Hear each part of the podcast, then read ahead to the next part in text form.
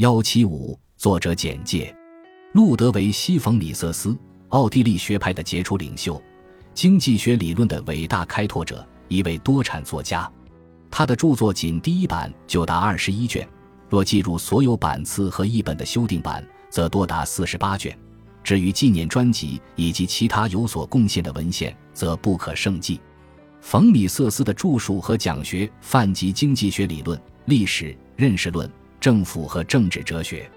在经济学理论方面，他对货币数量论、贸易循环理论、货币理论与一般经济理论的整合的重要阐述，以及他对社会主义因无法解决经济计算问题而必然失败的论证做出了贡献。米塞斯最先认识到，经济学是一门更大的人类行为科学。即他称之为人类行为学的组成部分。路德维希·冯·米瑟斯于1906年获维也纳大学法律和经济学博士学位，1909年获任奥地利商会经济顾问。一战服役结束，他进入维也纳大学任经济学教授。1934年赴日内瓦大学国际问题研究生院任国际关系学教授。1945年任纽约大学客座教授，直至退休。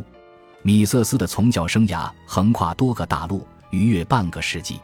他的学生中，F.A. 哈耶克荣获诺贝尔奖桂冠，哥特弗里德·冯·哈伯勒和弗里茨·马克鲁普曾先后任美国经济学会会长。众多经济学家名扬国际。